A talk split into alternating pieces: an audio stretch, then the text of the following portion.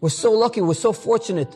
So when you say this beracha, Baruch Ata Hashem Elokeinu melech haolam, matir asurim, just visualize and picture how many people, lo aleinu, we should never know, how many people are in the hospital right now as we speak, tied down to the hospital bed, they're not able to move.